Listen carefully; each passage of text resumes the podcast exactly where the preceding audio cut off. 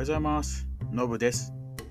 この番組では、笑えてちょっとためになる、うん十年前の私のアメリカ留学エピソードを配信していきます。留学に興味のある方、英語に興味のある方はもちろん、単に笑える話を聞きたいなという人にもおすすめですので、ぜひ気軽に聞いてみてくださいね。それでは始めましょう。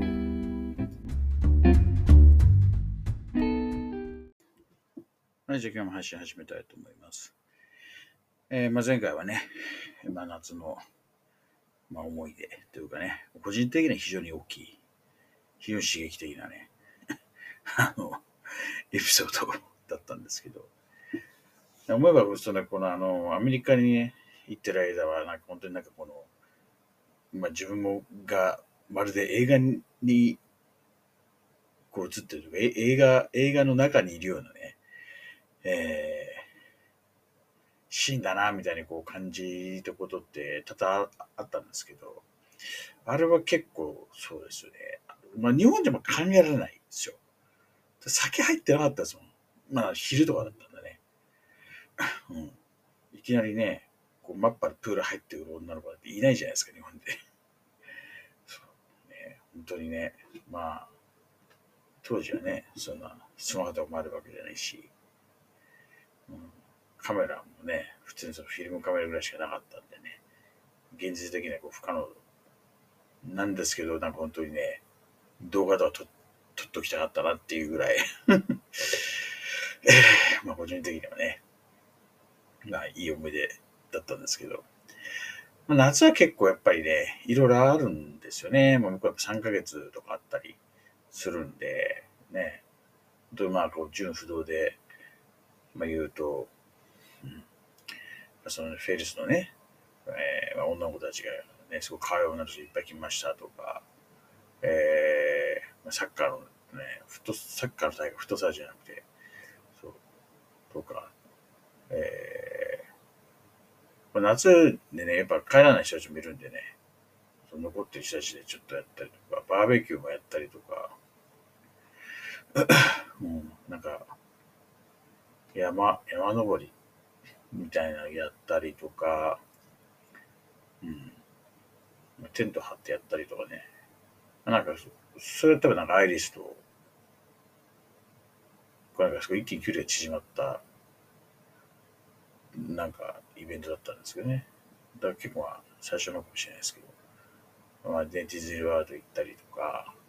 うんね、あとあの、ね、フランクの友達とのね、アメリカ横断旅行とか、まあ本当にね、いろいろあってね、そう、うん小小脇が、確かなくなったのも夏だった。な。まあ、いい、いい悪い結構ね、いろんな思い出あったんですけど、うん。えーっとね、多分これは、確か多分最後の夏、えー、だったと思うんですよね。えー要は、その、その次の秋からは4年、シニアになりますっていうような時だったと思うんですよ。多分ね、時系列的にそれが多分あったはず。自分の下には後輩が、そう、3世代ぐらいいたんで、うん。そうで、ことの発端は、ことの発端っていうか、まあまあ、まあ、今から話するストーリーの、まあ、主役的な、えー、まあ、男がいますと。で、それは多分自分のね、三、三三世代とか下とかなんですよね。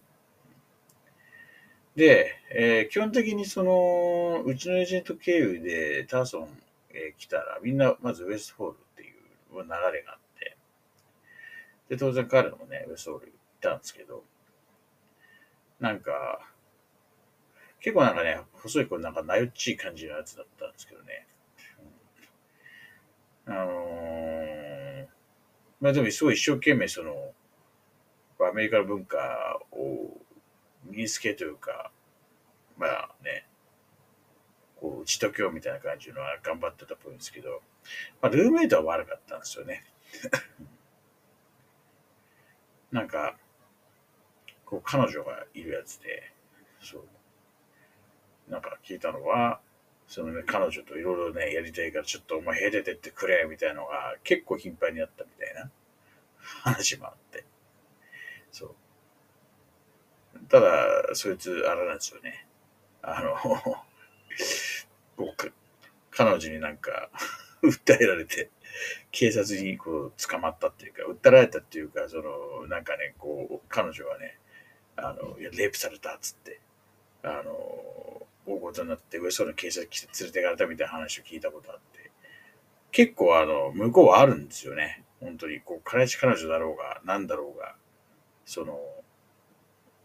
お互いに、特にもう女性の方が、もう受け入れますよっていう、う なんか、感じになってないのに、こう、半ば強制的にやると、そのレイプ扱いになるっていう。で、まあまあ、それだけならね、まだいいんですけどね。それなんかね、結構マリファナ好きだったらしいんですよね。で、まあね、そいつものバカなんですけど、結局その、あの、少しでも早くアメリカ文化になれる、なれようと考えたときに、一番その、手っ取り早いのは、自分の身近にいるこうアメリカ人と同じようなことをやる、やればいいんだみたいなちょっと考えがあったっぽいんですよ。まあだからまあ、ね、もっとまともなやつが、ルームメイトだったらちょっと話があったんでしょうけど、まあ、残念ながらそういうね、もうジャンキークズだったんですよね。で、ね、こう、まあ、流されてみたいな感じでこうマリファナとかやってたっていうのはあったらしいんですよ。ただ、その最初の頃はこっちは何も知らなくて、うん、その、えー、そう、彼女、ね、そいつが彼女に言られて、うんぬんの話ぐらいしか知らなかったんですよ。で、やっぱね、3世代開くと、そんなにね、あのー、なんていうのかな、接点がないというか、うん。やっぱその、スポーツやるときとか、もしくはその、なんか、ね、まあ、彼らよりちょっと世代が上の奴らと、こう一緒にいるところにもう俺らが行って、あなんか、会って話すぐらいな感じだったんですよね。でもなんか、なんかやっぱあんまり覚えてないんですよ。ただね、覚えてるのは、一つ覚えてるのは、その、そいつと同じ世代でね、太極拳やってる奴がいて、そう。あの、結構ね、タメ口で来るやつだったんですけど、そう。アメリカではまあね、問題ないと思いつつも、やっぱ自分はね、バリバリ体育系でやってたんでね、ちょっとなんか毎回毎回っていうのあったんですけど、まあまあアメリカだしみたいなね。そう。で、発形的なやつもね、結構ちょっと食らってみてみたいな。それは自分がちょっとやってみてっていうのがあって、いや、マジ結構発形ってあんだな、みたいなね、あったりしましたけど、そうそう、まあまあ、そのようなぐらいしかもう覚えてないんですよね、本当に。で、まあまあ、彼もちょっと後々絡んでくるんですよ、この話。で、えー、結局はその、多分ごたごたがあったからか知らないですけどね、あの、ウエストホール、まあ、そいつも出てくことになったんですけど、そのね、彼氏もね、彼氏がルーメイトね。で、その当の本人も多分なんかね、なんか多分出てる感じになったんだと思うんですよね。で、えー、しばらく全然合わなかったんですよね。うん、その太極拳のやつは、まあ、多分ちょいちょい、なんかね、その、ね、要するに自分とそいつの世代の間の世代のやつらと一緒にくつるんでたりしたことあったんで、話とかしてたんですけど、そ、そいつはなんか本当に全然合わなかったんですよ。で、その、シニアの、要するに、になる前の最後の夏に、どういうきっかけだって覚えてないんだよな。だから、それこそなんか、他のやつのとこに顔出すようになったのかわかんないんですけど、ちょこちょこ顔見るようになって、うん。で、おうみたいな、元気だったらみたいな感じで、ああ、はい、みたいな感じで。で、なんか、大体もう当時ってウエストフォール出たらバークシャイアみたいな流れがあって、あんまりそれ以外のとこ住んでるっていうやつはいなかったんですけど、まあ、そいつは多分ね、どっか他のところ住んでるんです、みたいな感じのことを言ってたんですよね。うん。で、なんかすげえでも痩せてたんで、お前大丈夫みたいな。夏場とかしてんのみたいな感じで、あ、全然大丈夫ですよ、みたいな感じの話をしてたんですよね。で、えー、そう。その対局のやつだとも、もうやつらも来て、まあちょいちょいなんかこう話すようになったんですよ。で、ちょっとある日、なんかね、えー、境にまたちょっと会わなくなってっていうのがあったんですけど、うん、えー、ちょっとね、その対局のやつから、ちょっと意見連絡が来て、うん、ちょっと大変なことになってます、みたいな。ということで、えー、ちょっと時間になったんでね、え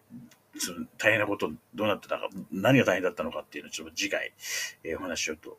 思います。はい。なんかちょっと中途半端な感じになってると思いますけど、ちょっと長引きそうなんで、はい。多分、